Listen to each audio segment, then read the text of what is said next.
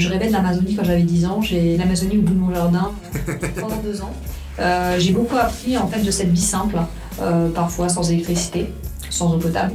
Et là, je me suis dit, on, vit, euh, on peut vivre avec pas grand-chose et être heureux. Et quand on rencontre des Amérindiens, c'est des belles leçons de vie. Parce que finalement, on se dit, bah, effectivement, il peut se passer n'importe quoi dans le monde, eux, ils survivront. Nous, est-ce qu'on en est capable? Est-ce qu'on a toujours cette connexion à la nature? Est-ce qu'on a ces connaissances, en fait?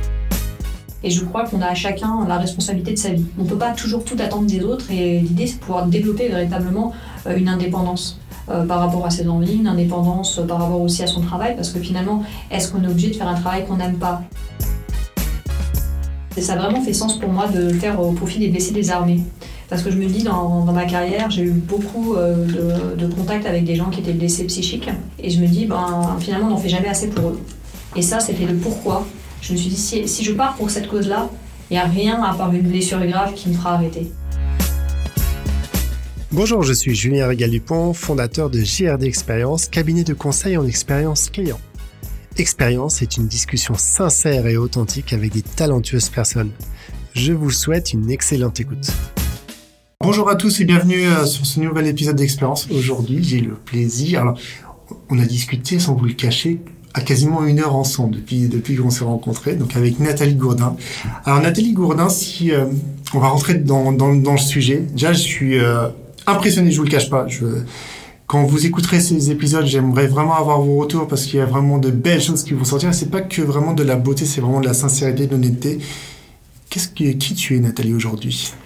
Alors, euh, c'est toujours une question euh, un petit peu délicate. Qui suis-je Grande question que le monde entier se pose. Moi, j'ai plutôt envie de, répondre à qui j'ai envie de devenir.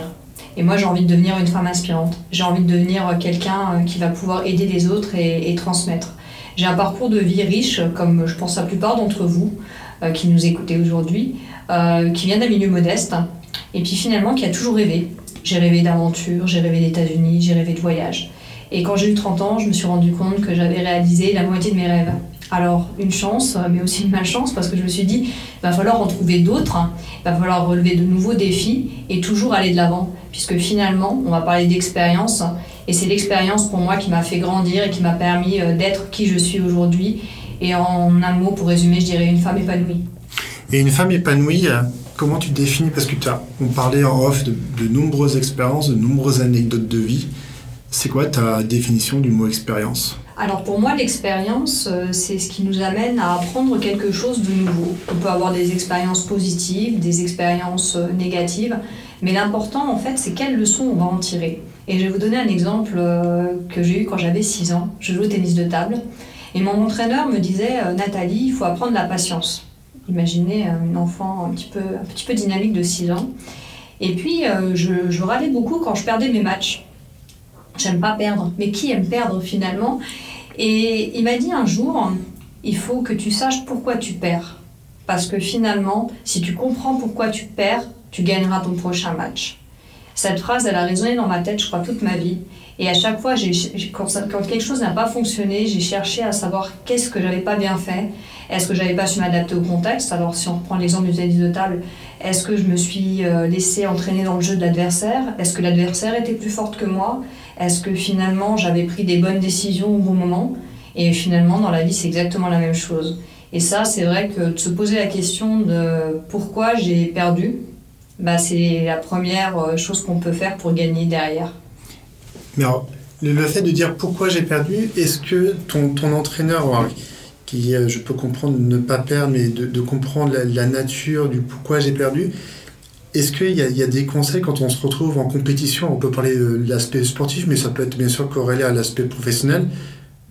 Il y a une performance, on parlait entre parenthèses de la méthode Target, donc euh, si je commence à me mettre dans un état de stress, on parlait de peur tout à l'heure, mhm. tout compte fait, comment on se retrouve face à cette décision? Tu parlais de prise de décision. Je réfléchis à pourquoi j'ai perdu, mais si j'avais à revenir en arrière, j'aurais pu gagner. C'est ça, c'est quelle, euh, quelle expérience, qu'est-ce que ça m'a appris?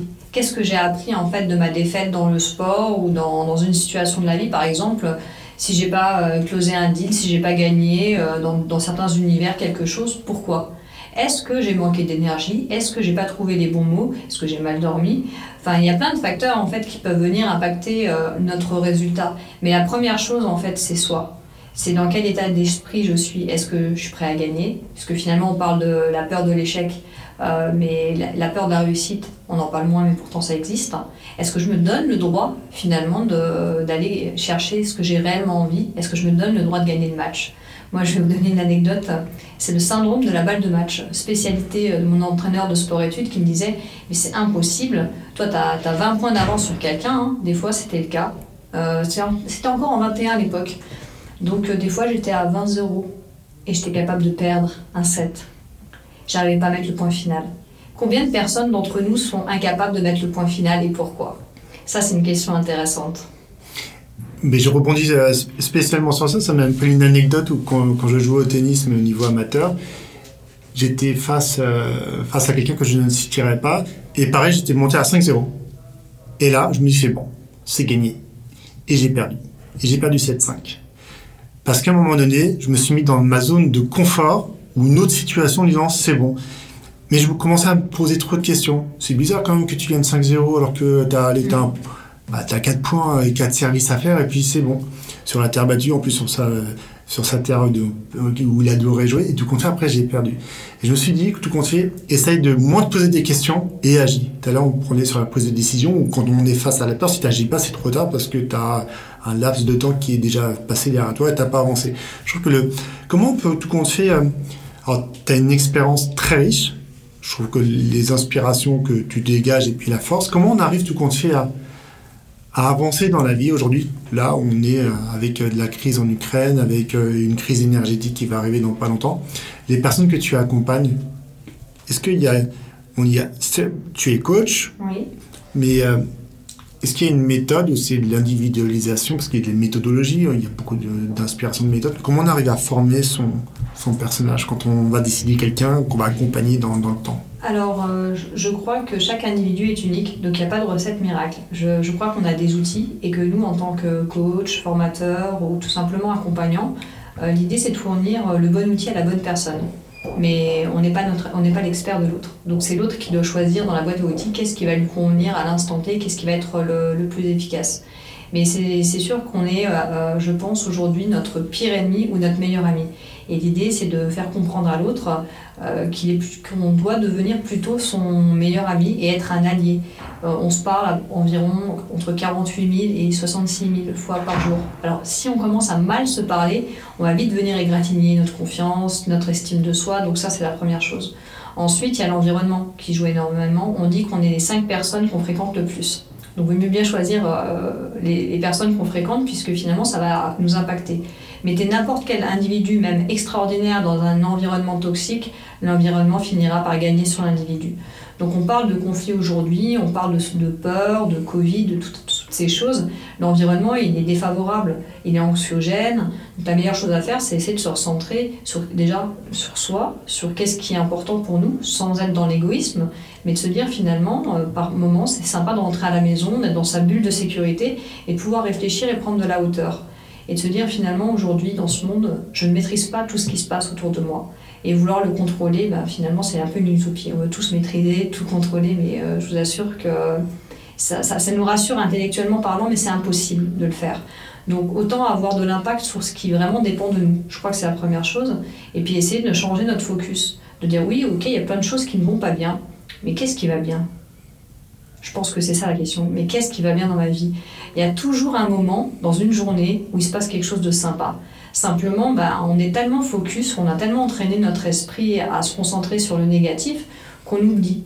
Et à la fin de la journée, moi j'aime bien me, reposer trois questions. C'est bah, comment a été ma journée? Qu'est-ce que j'ai vécu qui était sympa? Et est-ce que j'atteins mes objectifs? Et euh, c'est c'est vraiment génial parce que je, vois le, côté optimiste qui sort de, ce propos et des échanges que tu as avec les uns et les autres. Tout compte c'est que les personnes ne prennent pas vraiment le temps, qu'on rentre chez soi après la, journée professionnelle, avoir pris ou pas les transports, on n'arrive pas à se poser tout compte fait. On n'arrive pas à déterminer. les trois questions que tu de poser sont des questions vraiment importantes. C'est un état de lieu de la journée. Si on rebondit sur quelque chose où Hier, euh, il y avait un exercice qu'on faisait sur la respiration, et si on ne prend pas le temps de respirer pendant la journée, ben on se retrouve avec des, éléments de tension. Toi qui étais aussi pour le coup dans, la partie militaire, comment on arrive à un moment donné à gérer cette partie émotionnelle qui bah, incombe de l'environnement, de la prise de décision, du, stress, de la pression et puis bah, de l'enjeu militaire qui, est à quelques mètres devant toi? Comment on arrive à, à se canaliser, à dire non je, crois que c'est une question d'entraînement. Euh, quand on arrive en école, on nous apprend le drill, à répéter, à répéter, à répéter. Et euh, il y a une chose qui m'a beaucoup marqué quand euh, je suis arrivée dans les premiers jours, c'est nous apprendre à faire le lit au carré, le lit en bataille et de le faire trois fois par jour. Donc, ben, on nous dit aussi réfléchir, c'est désobéir. Moi, ça me fait beaucoup rire. Simplement, j'ai besoin d'avoir du sens pour faire quelque chose, et je crois comme la plupart des gens. Donc, j'étais demandé à, à, mon commandant d'unité de l'époque, ben, finalement, pourquoi on fait ça? Et m'a dit quelque chose aussi qui a changé euh, ma façon de voir le monde. m'a dit la façon de faire une chose, c'est la façon de faire toutes les choses. Si on est capable d'être rigoureux sur des petites choses, des petits détails comme ça, insignifiants, et de les répéter, on sera capable, le jour où on devra euh, s'occuper de son arme, d'avoir en fait la même rigueur. Et ça, c'est quelque chose qui m'a beaucoup fait réfléchir. Après, effectivement, sur les émotions, on est des gens émotionnels, euh, on n'a pas les mêmes indicateurs, on n'a pas les mêmes déclencheurs. Ça, c'est évident. C'est, tout est une question de perception, d'éducation, de, culture, mais aussi de, soi. Et je pense qu'on est en capacité de s'autoréguler sur nos émotions en disant ben, c'est pareil, nos émotions peuvent nous jouer des tours. Est-ce que c'est vraiment vrai, euh, ce que je perçois? Euh, Si on prend l'exemple d'une information ou d'une image, si elle suscite une émotion vive en moi, la première question euh, que je dois me poser, justement pour revenir sur du, côté, plutôt du cortex euh, préfrontal, donc du, de la réflexion, c'est pourquoi, euh, pourquoi je ressens ça? Et en fait, dans toutes les situations, quand il y a des fortes émotions, moi, je me pose toujours la question pourquoi je les ressens? Et rien qu'en faisant ça, ça permet de se déconnecter de, de l'émotion pour avoir un moment de réflexion. Donc après, ça permet de mieux gérer son état émotionnel, pour le stress, finalement, beaucoup de gens se disent faut se calmer, faut se calmer. Parce que euh, je sais pas, Julien, si tu as déjà essayé de te calmer quand tu étais très nerveux et quand les gens te disent mais faut que tu restes calme. Non, ça a tendance, ça tendance à plus encore plus m'énerver. Bah, c'était du moins à l'époque, c'était plus ça, l'incompréhension, le pourquoi du comment. Tu n'es pas dans ma situation, donc automatiquement tu ne vis pas mes propres émotions. Oui, calme-toi, détends. Non, bah non, j'ai envie que ça sorte. Que il y avait, bah, il y avait un exercice tu, tu pointes ton point comme ça pendant quelques secondes, et après tu lâches, et tu te rends compte que tu as énormément de tension dans l'avant-bras, parce que ça part pas comme ça en un claquement de doigts.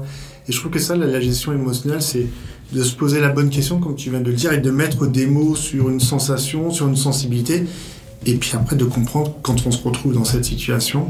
Puis quand on est euh, militaire, on apprend aussi une gestion du stress qu'on va dire opérationnel. Euh, c'est-à-dire que finalement, se calmer, ça va pas être possible. Est-ce que ça va être aussi bénéfique? Parce qu'on en a besoin finalement de notre stress. Si on descend sur du système parasympathique, donc dans le calme, dans la sérénité, à un moment où on doit être en vigilance, est-ce que ça va être bénéfique? Pas forcément. En revanche, a quelque chose qui marche très bien c'est de se dire que quand on est stressé et qu'on a le rythme cardiaque qui s'accélère, c'est pas de ralentir ses pensées, c'est pas d'essayer de ralentir, c'est d'essayer de mettre en fait tout le tempo de son corps au même rythme.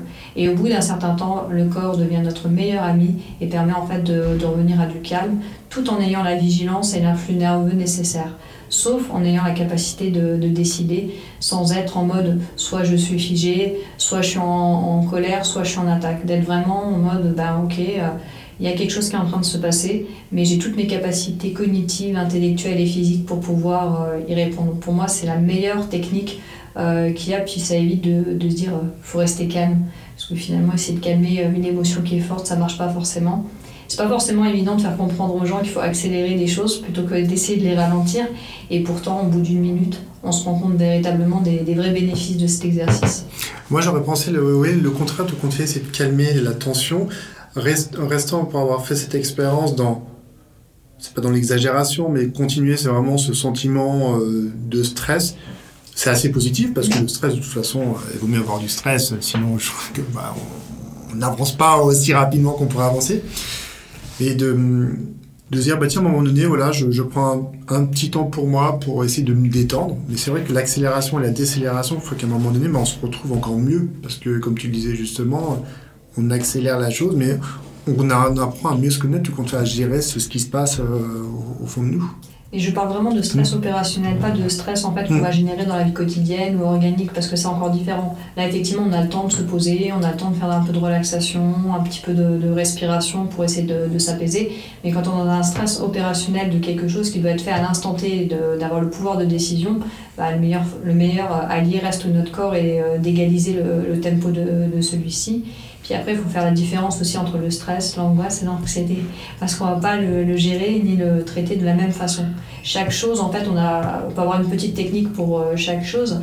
Et les gens confondent aussi beaucoup le stress et l'anxiété, par exemple.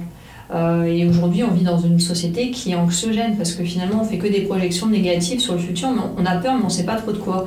Et quand on arrive à mettre des mots sur qu'est-ce qui nous fait peur finalement, qu'est-ce qui génère cette anxiété, euh, la peur du futur, tout un tas de choses en fait, bah, ça, devient euh, quelque chose. Notre cerveau, il arrive à faire des images, et à partir du moment où il arrive à faire des images avec ça, bah, ça devient peut-être une peur ou une angoisse, mais on est capable de mettre des mots dessus. Donc, le phénomène qui se passe d'un point de vue physiologique est en train de redescendre. Bon, après, ça se travaille encore une fois, mais euh, c'est vraiment toujours important de mettre des mots sur les mots. Euh, donc des mots MOTS sur des mots MAUX et c'est aussi ce qu'on fait en communication de crise, c'est toujours de savoir poser des bons mots sur les vrais mots. Ah, c'est sûr. Mais ça me, me faisait euh, me rappeler un épisode d'une philosophe que j'avais eu qui jouait pour le coup sur ça, sur la partie management et sur les mots MAUX et sur les mots.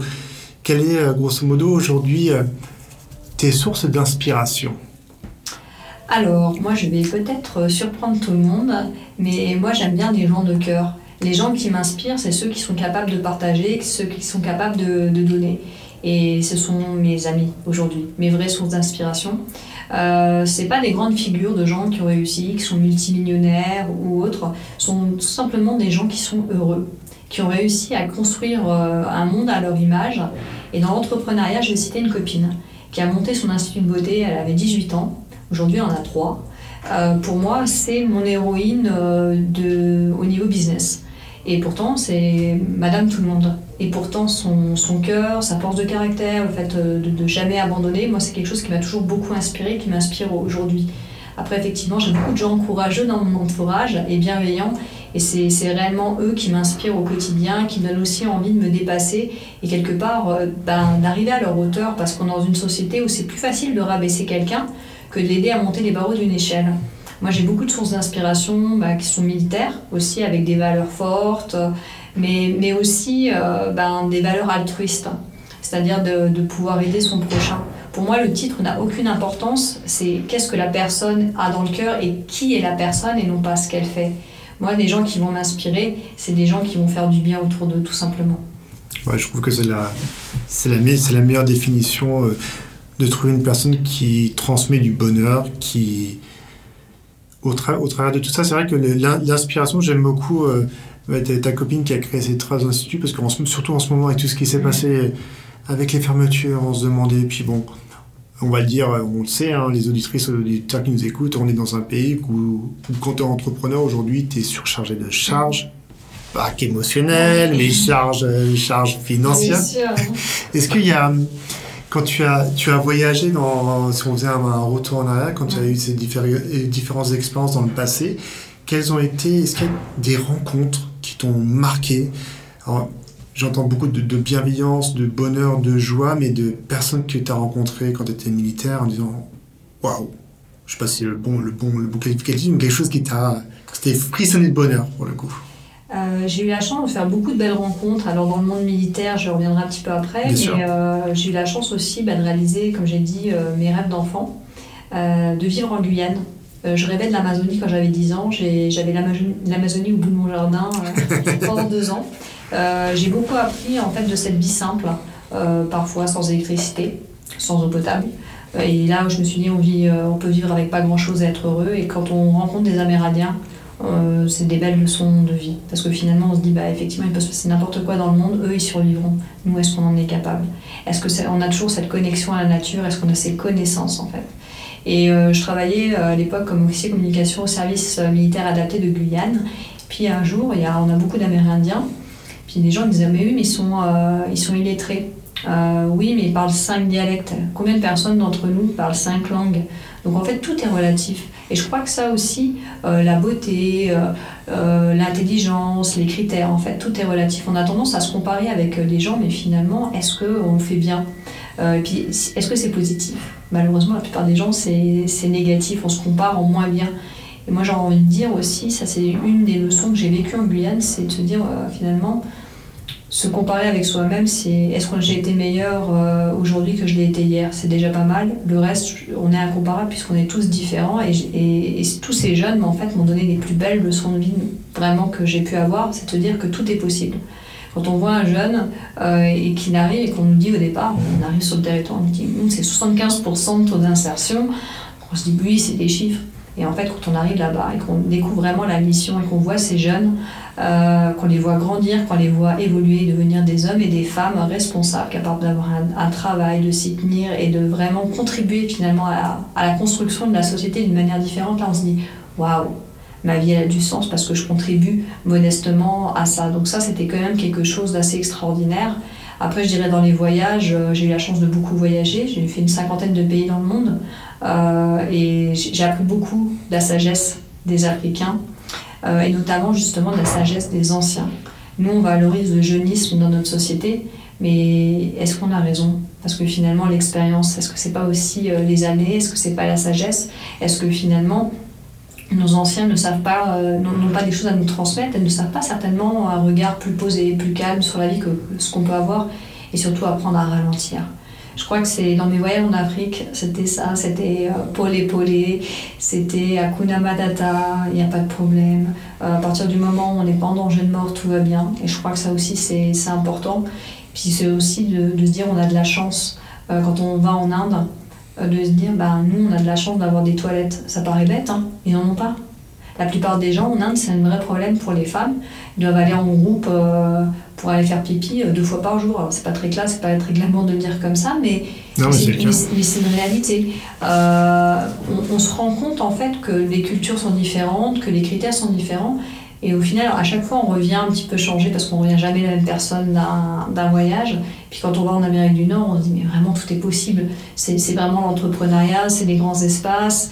Et c'est, euh, bah, il n'y a pas de limite à ce que l'homme peut faire et ce que l'homme peut entreprendre. Et ça aussi, je trouve que c'est quelque chose euh, euh, d'important. Après, j'ai eu des guides aussi. j'ai eu la chance de faire un trek dans l'Atlas marocain, de, de, partager des choses extraordinaires avec, avec des habitants qui m'ont appris encore plus que c'était l'humilité, la chaleur humaine, le goût du thé à la menthe. le vrai, le vrai. En quoi c'était euh, c'était important.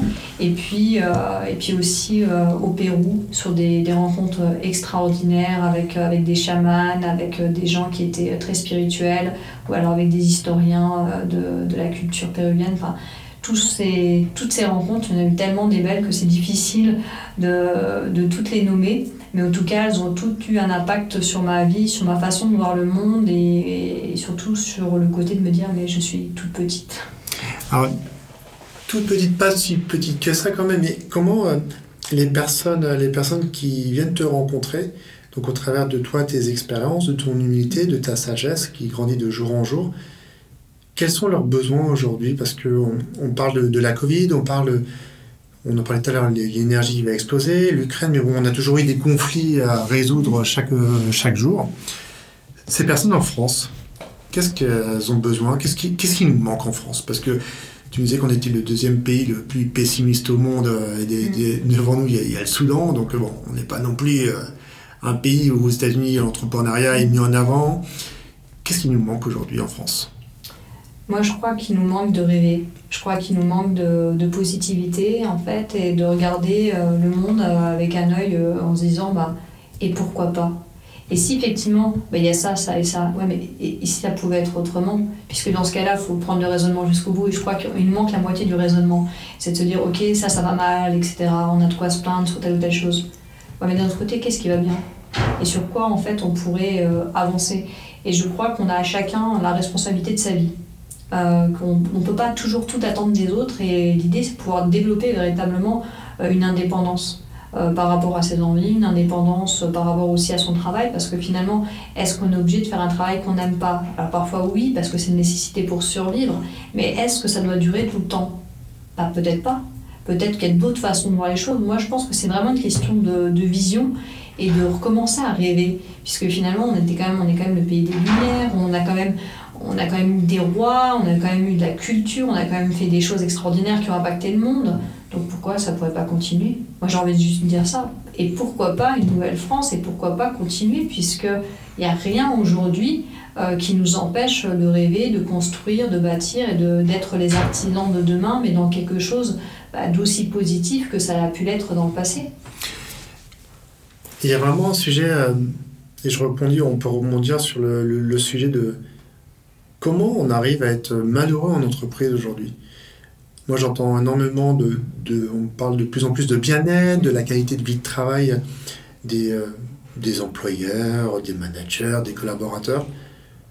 Je trouve que ce que tu résumes est, est simple par définition. Je pense qu'il faut peut-être que la relation et la communication soit beaucoup plus simple. Et quand tu t'engages dans une entreprise, tu sais là où tu vas. On parle beaucoup de quête de sens, mais c'est un mot assez, assez fort. Comment on arrive aujourd'hui à, à mettre en place une entreprise où des gens sois heureux et pas malheureux de venir au travail. Parce que quand tu pars du travail, tu retournes chez toi. Mm. Donc tu pars avec tes soucis, tes tracas. Comment on arrive à, capitaliser là-dessus? Bah, je pense que ça revient aussi de se poser la question qu'est-ce que j'ai réellement envie de faire comme travail? Quels sont les critères pour moi euh, qui sont acceptables de, ce Il n'y a pas de boulot parfait, il hein, faut être honnête, ou alors il faut le créer.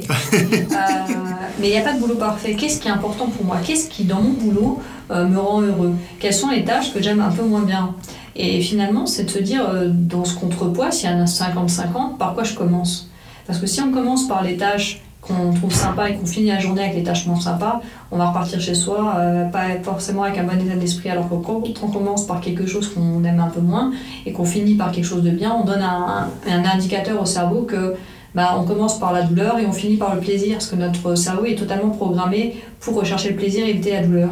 Donc quand les gens parlent de procrastination, bah, il y a aussi beaucoup de ça. C'est qu'est-ce qui me fait mal Et quand les gens ont des difficultés à changer, quand ils n'aiment pas leur travail, c'est qu'ils sont dans, le confort de l'inconfort. Et il faut que ça fasse suffisamment mal pour, euh, pour changer. Simplement, bah, c'est toujours le, le problème de la résistance. La résistance au changement, la peur de l'inconnu. Donc c'est peut-être déjà se poser des questions sur quels sont mes critères. Qu'est-ce que je recherche? Qu'est-ce qui est important pour moi euh, dans un, dans un travail? Et surtout quel sens ça fait pour moi? Est-ce que c'est alimentaire? Est-ce que c'est pour la famille que je le fais? Est-ce que c'est pour les valeurs que prône l'entreprise? Est-ce que c'est pour le bien humain?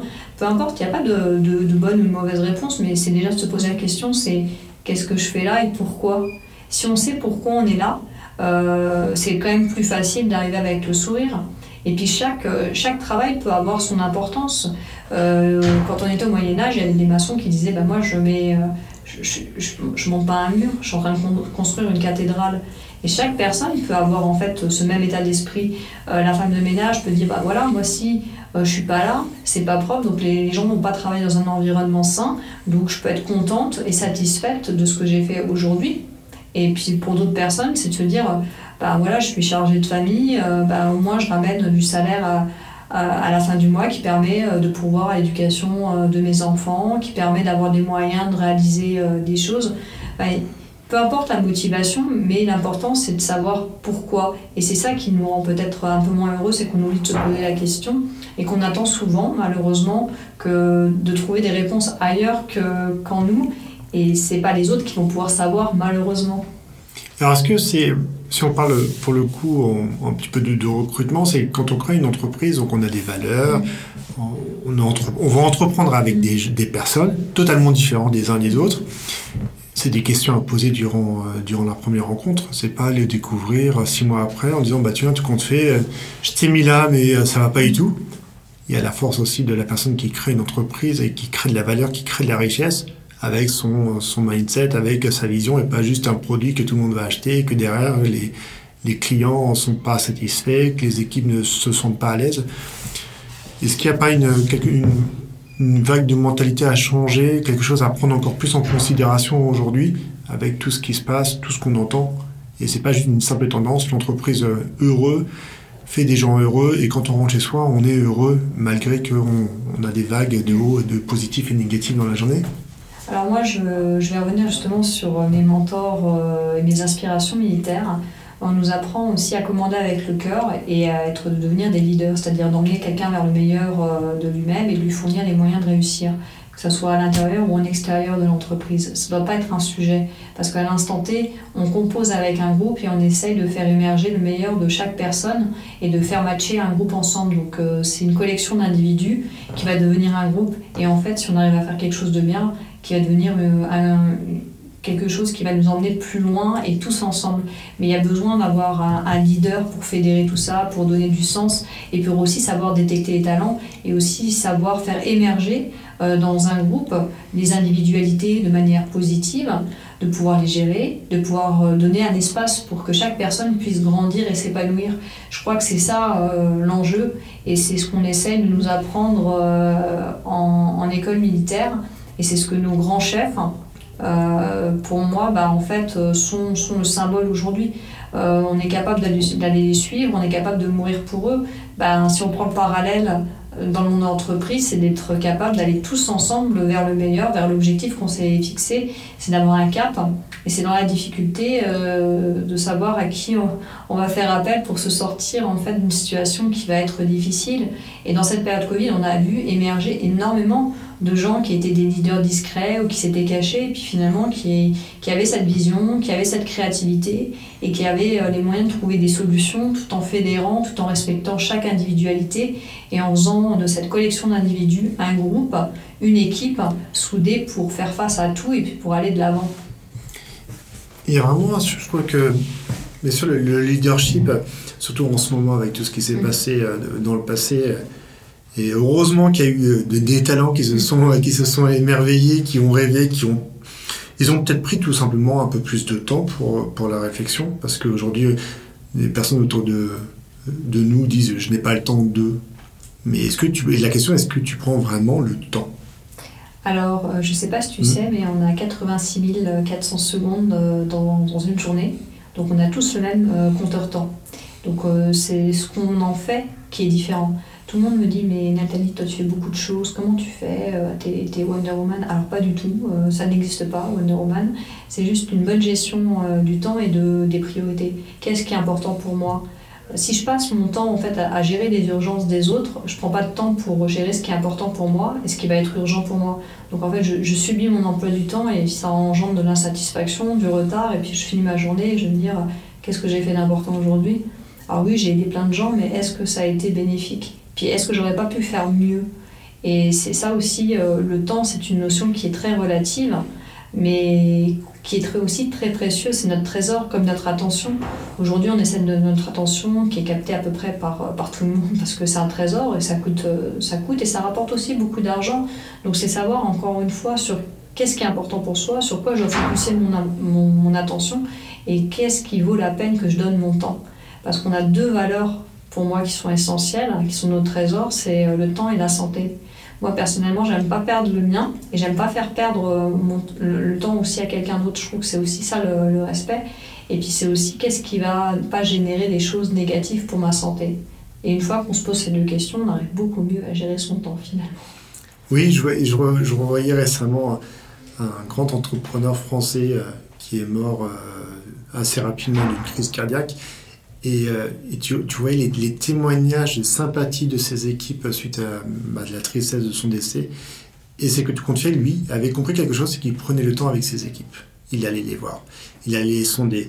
Il allait voir quand ça n'allait pas. Il allait essayer de trucs. Et la question, c'est ça. C'est, euh, j'ai pas la réponse, mais est-ce compte il a pris du temps pour lui Parce qu'en donnant, en donnant beaucoup de, richesse d'esprit, euh, de transparence, bah, d'être soi-même, transmettre de François de, de, bonheur, je vous donne du bonheur, est-ce qu'à un moment donné, euh, moi je prends un petit peu de temps pour moi, pour reculer, sachant comme tu as dit justement, on a sûr le même temps, on a la même montre, le, même espace-temps, mais est-ce qu'on arrive à dire, voilà, bah, je prends du temps pour moi parce que tu es coach, donc euh, coach aussi, ma version des choses, on, on donne beaucoup, mais derrière, c'est l'énergie, toute l'énergie positive que tu transmets, l'optimisme, à un moment donné... Euh, il y a le côté de dire bah, c'est bah, fatigant parce que parce que euh, on parlait un petit peu des, différents niveaux, euh, l'attention, l'écoute, qu'est-ce que j'ai envie de t'impacter, etc. et d'échanger. Puis des choses négatives qui rentrent dans la discussion et de retrouver à un moment donné, je dire, de souffler, de poser les bonnes questions à la fin de la journée. J'aime beaucoup ça. Je pense que ce qui est important, c'est de... Il y a un adage qui dit charité bien ordonnée commence par soi-même. Si on ne se donne pas à soi, on ne peut pas donner aux autres. Si moi, j'ai pas un niveau d'énergie suffisant, je ne peux pas en donner aux autres je peux pas être ni performante ni convaincante. Euh, et si je dois, par exemple, je pense à, des commerciaux, euh, on peut pas vendre en fait si, on n'a pas d'énergie. C'est la base de tout. Donc c'est savoir toujours trouver un, bon équilibre entre qu'est-ce qui va me permettre de recharger mes batteries, qu'est-ce qui va permettre. Alors il y en a qui vont recharger les batteries euh, quand ils sont très extravertis euh, avec des, des, gens. Les introvertis, ça va être en se refermant sur une petite bulle. Encore une fois, chacun sa, sa façon, mais c'est toujours important de prendre un peu de temps pour soi, pour recharger les batteries, parce que notre énergie, elle n'est pas infinie. On n'est pas les piles du Racel. Hein. Euh, on, a, on a une énergie, effectivement, euh, qui, qu'on doit concentrer sur un effort donné. Et ce que, je, ce que j'aime aussi beaucoup dire aux, gens que j'accompagne, c'est de dire c'est pas grave si pendant 2-3 mois on est à 200%, à condition d'avoir aussi du repos derrière. Et des fois, c'est mieux que d'avoir des, toutes les semaines qui s'enchaînent parce que finalement, le corps, d'un point de vue physiologique, ça va être plus épuisant. On n'aura pas de temps de récupération. psychologiquement, c'est plus facile de se dire je tiens 3 mois, 2 mois, parce que c'est une période de rush, plutôt que de se dire je tiens une année. Et il y a aussi quelque chose qui est très important par rapport à l'énergie, c'est qu'on surestime ce qu'on est capable de faire en un an et on sous-estime ce qu'on est capable de faire en 5, 10 ou 20 ans. C'est d'allonger les choses dans le temps, pas vouloir tout tout de suite. Et c'est travailler aussi la patience et de se dire, bah, un peu comme dans l'entraînement, finalement, moi je prépare le marathon des sables, c'est un an d'entraînement, ça va demander bah, du temps, de l'énergie. Et finalement, est-ce que le sport, c'est un grand sujet aussi, baisse le niveau d'énergie Alors j'ai envie de dire non si on le fait de manière intelligente. Euh, oui si on est à fond, mais euh, ça permet de réveiller, ça permet d'être plus actif d'un point de vue cognitif. Hein. Donc ça peut être aussi un bon moyen de déstresser, d'augmenter son énergie chaque jour et de retrouver un équilibre pour avoir aussi ces moments de prise de hauteur et d'être peut-être aussi plus disponible le soir quand on arrive en famille euh, ou avec ses amis. Eh ben, je rebondis sur l'organisation des, des, Jeux Olympiques. J'avais interviewé dans mon podcast une personne qui prépare les Jeux Olympiques d'hiver et qui s'est blessée un mois avant euh, la compétition. Donc euh, les fameuses les dernières limites pour être sélectionné à l'équipe de France. Ça doit pas être simple pour le sportif et sportif de haut niveau. C'est vrai que c'est beaucoup de préparation. Bah, toi aussi, euh, le marathon des sables, tu pourras nous en parler quelques instants, mais c'est un an de préparation et puis c'est tu m'en as expliqué tout, à l'heure un petit peu les, contours. Et quand tu arrives à la fin, je veux dire que c'est, une préparation. Je pense qu'il y a beaucoup de préparation. On parle beaucoup du mental. Mais euh, sans oublier que derrière ça, il y a quand même à un moment donné, il faut une partie de décompression, je pense, où il, faut, penser à soi. Parce que si on donne beaucoup, on donne beaucoup, mais euh, ça part de soi. Donc c'est vraiment la connaissance de soi qui prime là-dessus une petite anecdote sur la préparation. Donc, un an de préparation du marathon des salles. Donc, oui, donc nous sommes le 15, dans 10 jours, tu seras, tu seras là-bas. Ouais. Qu'est-ce qui t'avait donné envie de te lancer dans ce nouveau défi? Alors, euh, l'envie de faire le marathon des salles, euh, elle est née en Guyane. Euh, parce que je courais beaucoup là-bas, et puis je me suis dit, une fois dans un magazine, j'ai vu un marathon des sables, une épreuve, une des courses les plus dures du monde, donc forcément ça m'a attiré. Puis, puis ça a commencé à mûrir tranquillement, mais j'avais pas encore le pourquoi j'allais le faire. Et ça, ça a mis un petit peu de temps, puis des conditions. Et puis après, ça, ça a vraiment fait sens pour moi de le faire au profit des blessés des armées. Parce que je me dis, dans, dans ma carrière, j'ai eu beaucoup euh, de, de, contacts avec des gens qui étaient blessés psychiques, physiques. Et je me dis, ben, finalement, on n'en fait jamais assez pour eux. Et ça, c'était le pourquoi. Je me suis dit, si, si je pars pour cette cause-là, il n'y a rien à part une blessure grave qui me fera arrêter, concrètement. C'est un pourquoi qui, est très fort pour moi. Ensuite, c'était d'avoir les conditions qui étaient réunies, parce que bah, quand on est entrepreneur, on fait plein de choses, hein, euh, et c'est jamais facile d'avoir du temps. Euh, ceux qui pensent que l'entrepreneuriat, euh, c'est les vacances tout le temps et qu'on a un emploi du temps qu'on choisit, on, a la liberté de son emploi du temps. En revanche, en termes d'heures, on ne les compte pas, il faut, faut, être, faut être honnête. Donc c'était aussi d'avoir les voyants ouverts pour pouvoir organiser sa vie pendant un an pour que tout fonctionne. Donc c'est quand même déjà un défi. Moi j'avais les voyants ouverts qui sont mis l'année dernière, donc je me suis dit euh, c'est l'année, c'est le moment, euh, c'est maintenant. Et puis après, ça a été des rencontres dans le milieu militaire, notamment du chef d'état-major de l'armée de terre à l'époque, maintenant qui est chef d'état-major des armées, bah, qui a aussi beaucoup encouragé sur, sur ce projet. Tous mes amis qui sont aussi, il y en a beaucoup des, ultra-trailers, et puis tout mon entourage qui me dit mais, mais si, s'il y a quelqu'un qui peut faire ça, c'est toi, puis porter cette cause, vas-y, fonce. Et donc, euh, avec, avec quand même beaucoup de réflexion, euh, je me suis dit, euh, ok, puis ben, un soutien aussi de, de, mon mari qui a pris beaucoup à sa charge pour que je puisse m'entraîner. Euh, bah voilà, l'aventure elle a commencé et puis elle continue. Puis bah maintenant elle est sur le point euh, de se terminer pour la partie entraînement où bah justement tu viens de le dire, c'est le moment de relâcher. oui, tu as 10 jours donc ouais, c'est là, ouais. c'est comme la préparation d'un marathon une semaine avant, on fait moins d'entraînement euh, intense. On relâche, on, essaie de prendre soin de soi, de, de faire des choses qui sont sympas parce qu'il ne faut pas saturer le mental, parce qu'il faut arriver déjà avec un mental fort. Si on arrive épuisé ou surchargé, ben, ça marchera forcément moins bien. C'est aussi euh, bah, la dernière ligne droite euh, pour les dossiers partenariats, pour euh, les cagnottes, pour tout ce qui est levée de fonds, pour mobiliser les gens et puis pour que les gens puissent aussi suivre, puisque c'est une épreuve qu'on peut suivre parce qu'on porte tous une balise GPS. Donc en fait, tous les gens qui ont envie peuvent me suivre pendant, pendant cette épreuve. C'est aussi un, petit challenge de se dire bon bah je suis quand même regardé par tout le monde donc ça serait quand même sympa d'arriver au bout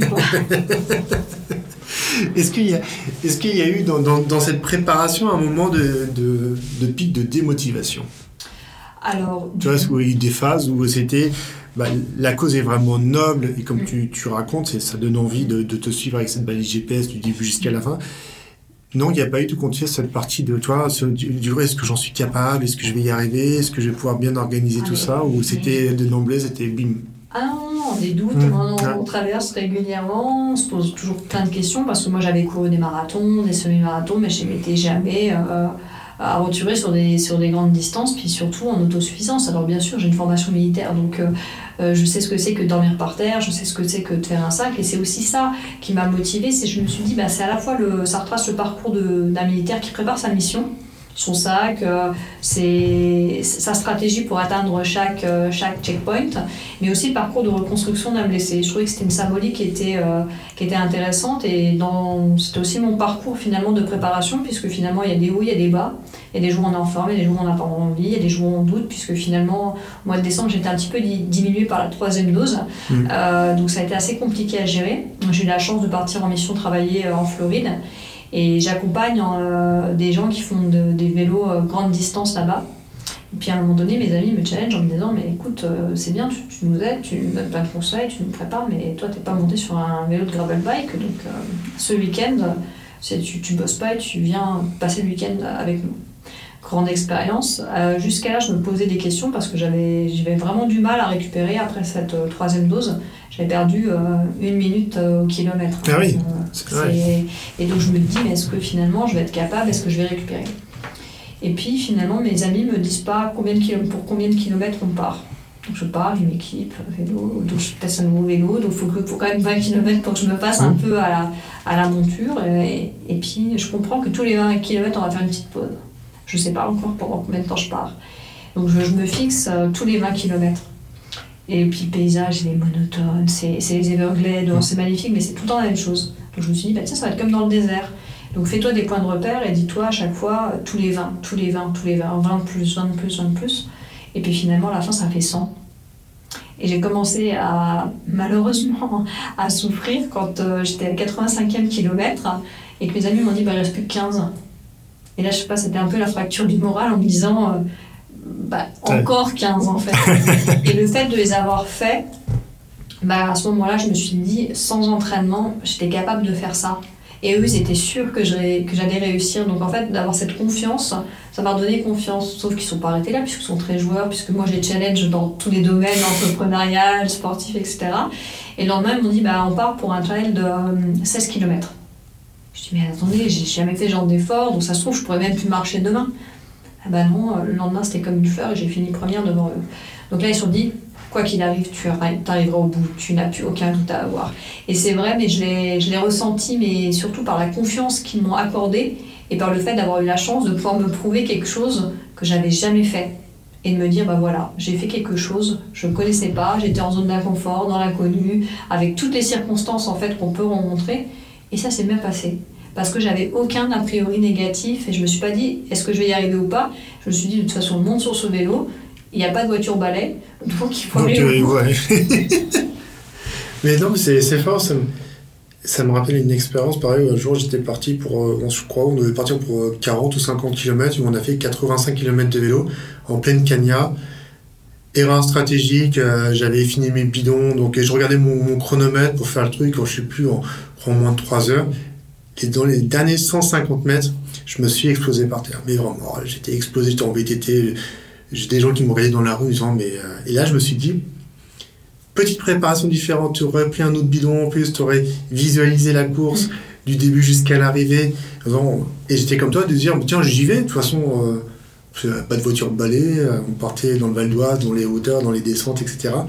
Et tu comptes faire, oui. Parce que là, l'approche du marathon, donc plus les conditions sont comment aujourd'hui? Il fait, il fait très chaud ou c'est. Euh, Alors, il fait moins chaud, heureusement, que sur la dernière édition. Euh, bon, je pense qu'on va arriver sur les 40 degrés. Et par contre, l'amplitude thermique le soir, il fait beaucoup plus froid, parce qu'on est quand même au mois de mars. Donc, pour le corps, ça va pas forcément être évident. Donc là, c'est encore une fois une question de, stratégie maintenant. C'est qu'est-ce que j'emmène euh, à manger? Parce que ben, pour avoir goûté pas mal de repas lyophilisés, alors je sais que ça correspond à plein de gens, mais moi personnellement, ça pas? pas du tout.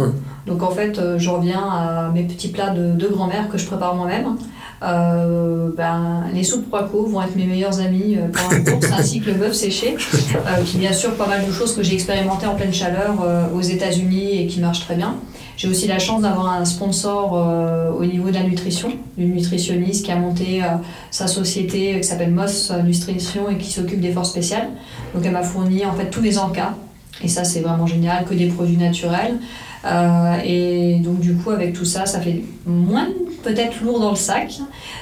et puis pour le reste, j'ai décidé d'être très minimaliste. Parce que bah, je vais porter le sac pendant 7 jours.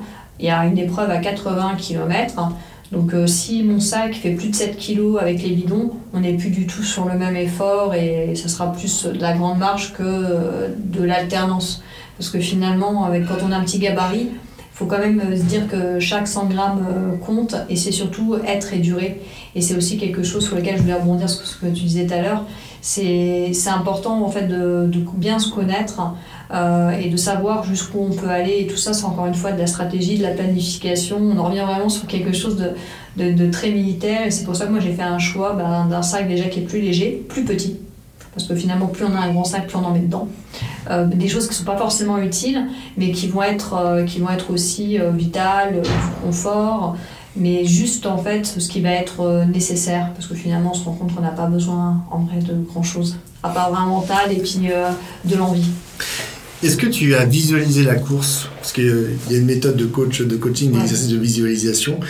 Est-ce que tu sais que là, tu, je dis n'importe quoi, tu dois être à 40%, là tu dois être à 60% en fonction euh, du dénivelé ou et surtout des fameux 7 jours.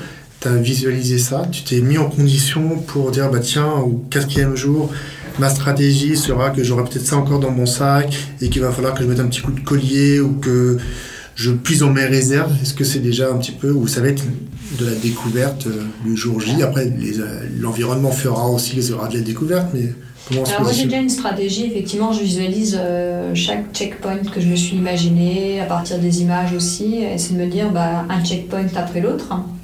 Et puis surtout, c'est de manger avant d'avoir faim, de boire avant d'avoir soif, mais à part petite gorgée, parce que bah, sinon ça sature vite l'estomac. Parce qu'on se rend compte quand on commence à faire des longues distances que le tube digestif devient notre pire ennemi. Donc il faut savoir aussi avec la chaleur qu'on euh, n'a pas forcément les mêmes goûts, pas forcément envie de manger les mêmes choses. Donc je sais déjà par exemple que le sucré au bout de la première journée je pourrais plus, ça va plus être possible. Donc j'ai emmené beaucoup de choses salées. Et puis euh, après effectivement c'est d'avoir toujours l'horizon et de se dire bah, un pas après l'autre, un checkpoint après l'autre, mais absolument avoir zéro notion de kilomètre parce qu'il n'y a rien de plus désespérant. Et j'ai expérimenté justement cette euh, stratégie en vélo en me disant, bah, j'aurais pas beaucoup de repères visuels, le désert c'est exactement la même chose. Donc c'est de se dire, ben, c'est kilomètres, bah, là c'était tous les 20 km parce que je savais qu'on s'arrêtait tous les 20 km. Bon, voilà, ce sera tous les checkpoints, tous les 10 km. Je me dirais, 10 bah, km c'est rien, on peut encore en faire 10. Par contre, si je commence à me dire, il y a 80 km à faire, c'est pas tout à fait la même motivation. bah là, en ce moment, tu te, tu te retrouves aussi. Euh, à commencer à trop penser tout compte fait dans la course. C'est ça. Puis alors, il y a aussi ce qu'on appelle, euh, alors moi je l'ai expérimenté, les cyclistes, on parle souvent, c'est la thérapie du vélo. Je savais absolument pas ce que c'était que la thérapie du vélo avant de passer 5 heures sur un vélo. Euh, effectivement, là, il n'y a pas de musique, il n'y a rien. Le paysage monotone, on attend de réfléchir vos bergers. C'est pour ça que je pense que c'est super important d'être dans un bon état d'esprit et pas avoir de problème quand on part. Parce que si on part avec des problèmes, dans ces moments-là, c'est sûr qu'ils vont ressortir mais avec la fatigue et tout, puissance 1000. Donc c'est plutôt réfléchir aussi à des sujets qui pourraient être intéressants, qui pourraient être euh, intéressants de réfléchir, euh, sur ou alors euh, avoir de la musique, des podcasts, des choses comme ça qui vont capter l'attention dans des moments difficiles pour se détourner l'esprit en fait de la douleur ou alors finalement de la difficulté parce que bah faut pas se leurrer hein, ça va être dur on va avoir mal il va y avoir de la souffrance. Et l'entraînement c'est juste de rendre la souffrance acceptable. C'est ça le truc. Est-ce que tu pars avec avec, euh, c'est pas un gris mais avec un objet euh, que tu pourrais attraper peut-être dans la période où ça dira, bah là c'est compliqué, ou, ou, un souvenir ou des souvenirs euh. Alors déjà, moi je pars avec les patchs de, de, mes sponsors et de tous les gens qui me soutiennent sur mon sac à dos. Donc en fait, dès que je vais voir mon sac, je vais penser très fort, à, très fort, à, eux. Et, et puis moi j'ai choisi de faire des, des, ancrages avec de la musique. Donc je sais que quand j'ai un petit coup de mou, il y a quelques chansons qui passent très bien qui vont me, me relancer. Et puis après, finalement, c'est de puiser aussi dans, dans, toutes mes petites, ma petite boîte à outils personnelle bah pour, bah pour moi. Euh, L'auto-hypnose marche aussi très bien et marche très bien aussi en, particulièrement en course à pied. Des fois on fait plus de kilomètres puis on se dit ah tiens j'ai déjà dépassé ça puis euh, finalement j'étais ailleurs, je pense à autre chose. Mais c'est d'avoir en fait euh, de quoi occuper son esprit intelligemment, de quoi avoir aussi euh, la, trousse à outils sur la bobologie psychologique et puis, euh, puis le reste, après, c'est euh, de compter aussi sur ses camarades de tente euh, pour la bonne ambiance, pour la solidarité, puis pour aussi le fun. Puis il faut aussi penser qu'on est dans le désert, les paysages sont magnifiques. une nuit sous les étoiles, c'est quand même aussi un privilège. Et il faut se rappeler aussi qu'on est des privilégiés, bah, un, parce qu'on est en bonne santé. Deux, parce que bah, c'est pas donné à tout le monde de, de, le faire et de pouvoir prendre le départ de ce genre de course. Et puis de se dire, bah, voilà, savourons ce moment et ayons beaucoup de gratitude parce que bah, tout le monde ne peut pas. Et puis bah, justement, pour euh, tous les blessés qui sont, euh, qui sont à l'hôpital, bah, moi je suis là, j'ai mes deux jambes. Donc euh, le minimum des choses que je peux faire, c'est d'aller au bout pour eux. Quoi. Et pour donc tu parlais de la balise GPS pour pouvoir te suivre. Tu as déjà ton numéro de dossard ou on tape sur internet, on va sur le marathon des sables, je sais pas quoi, .com ou autre chose et on peut te suivre comment on va vivre. Si les auditrices et les auditeurs qui vont écouter ce podcast parce qu'il sortira dans, dans pas longtemps, comment on peut te suivre durant cette belle, belle aventure? Alors euh, oui, j'ai un nouveau numéro de, de, dossard. Ça sera disponible sur le site du Marathon des Sables. Après, tous les gens qui ont envie de suivre, il suffit euh, ben, d'avoir mon nom et puis de, suivre mon numéro de dossard et ils auront accès à, ma souffrance ou à mon plaisir dans le désert, je ne sais pas encore. et euh, il y a combien de participants aujourd'hui? Alors, il y, a 1040 euh, participants, euh, mais sachant qu'on est dans une période encore avec la Covid qui est problématique, euh, on passe tous à test PCR 24 heures avant, donc peut-être il y aura moins de. Et on repasse un test au hasard antigénique en arrivant au Maroc. L'organisation table sur au moins 1000 personnes au départ, dont 20% de femmes. D'accord.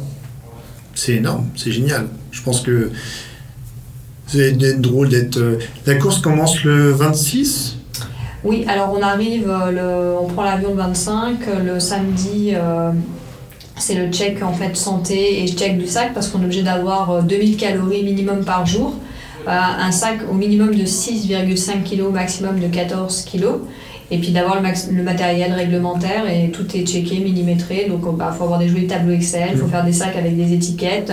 Donc pour moi, ce week-end, c'est activité collage. Euh, et ensuite, si, on est, euh, si c'est OK, on rend notre valise et euh, on embarque dans le bus pour aller sur le camp. Ah, et puis c'est parti. Et, puis bah, dernière soirée, première nuit sur le camp, et puis c'est parti, dimanche matin, lancement de la course. Ah, ouais, ça doit être, ça va être génial. Hein. Ça va être une, une expérience, une, une, façon. J'espère plus de 1000 personnes, voire 1040 personnes qui se lancent, qui se lancent tous en même temps. Ça va être quelque chose d'impressionnant. Hein. Bah oui, surtout qu'il n'y aura pas grand chose d'autre à faire. Hein.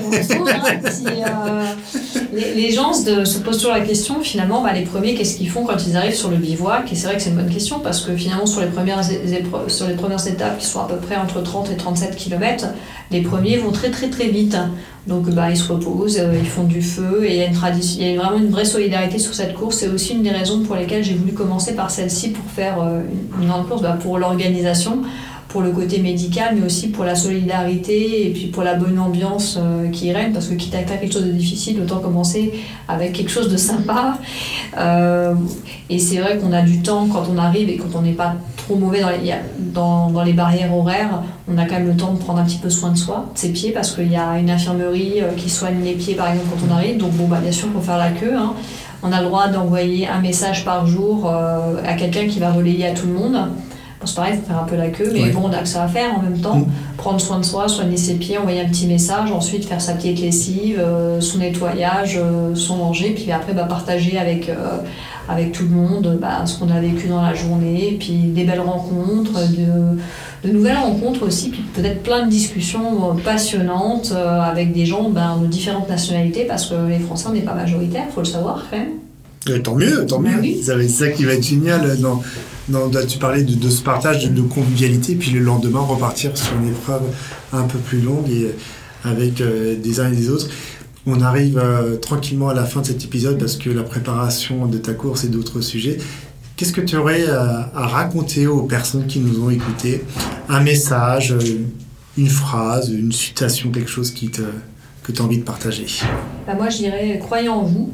Parce que croire en soi, c'est déjà le début de la réussite et puis euh, tout est possible. Quand on veut quelque chose, euh, on, doit aller le chercher en fait. Rien n'est vraiment dû dans la vie, mais quand on se bat, tout finit par toujours par payer et croyez vraiment que la valeur travail et aux efforts. Et puis surtout, ben, souriez parce que la vie est belle. Oui, la vie est belle et puis cet épisode va être rendu euh, public très rapidement parce que pour permettre aux personnes de pouvoir te te suivre sur cette belle étape, mais les belles étapes. Aujourd'hui, on fait comment pour rentrer en contact avec toi? Eh ben, j'ai un site internet sur ma société, donc vous tapez ngemsolution.com. Euh, j'ai aussi, euh, je suis présente sur LinkedIn autant d'un point de vue personnel que d'un point de vue société.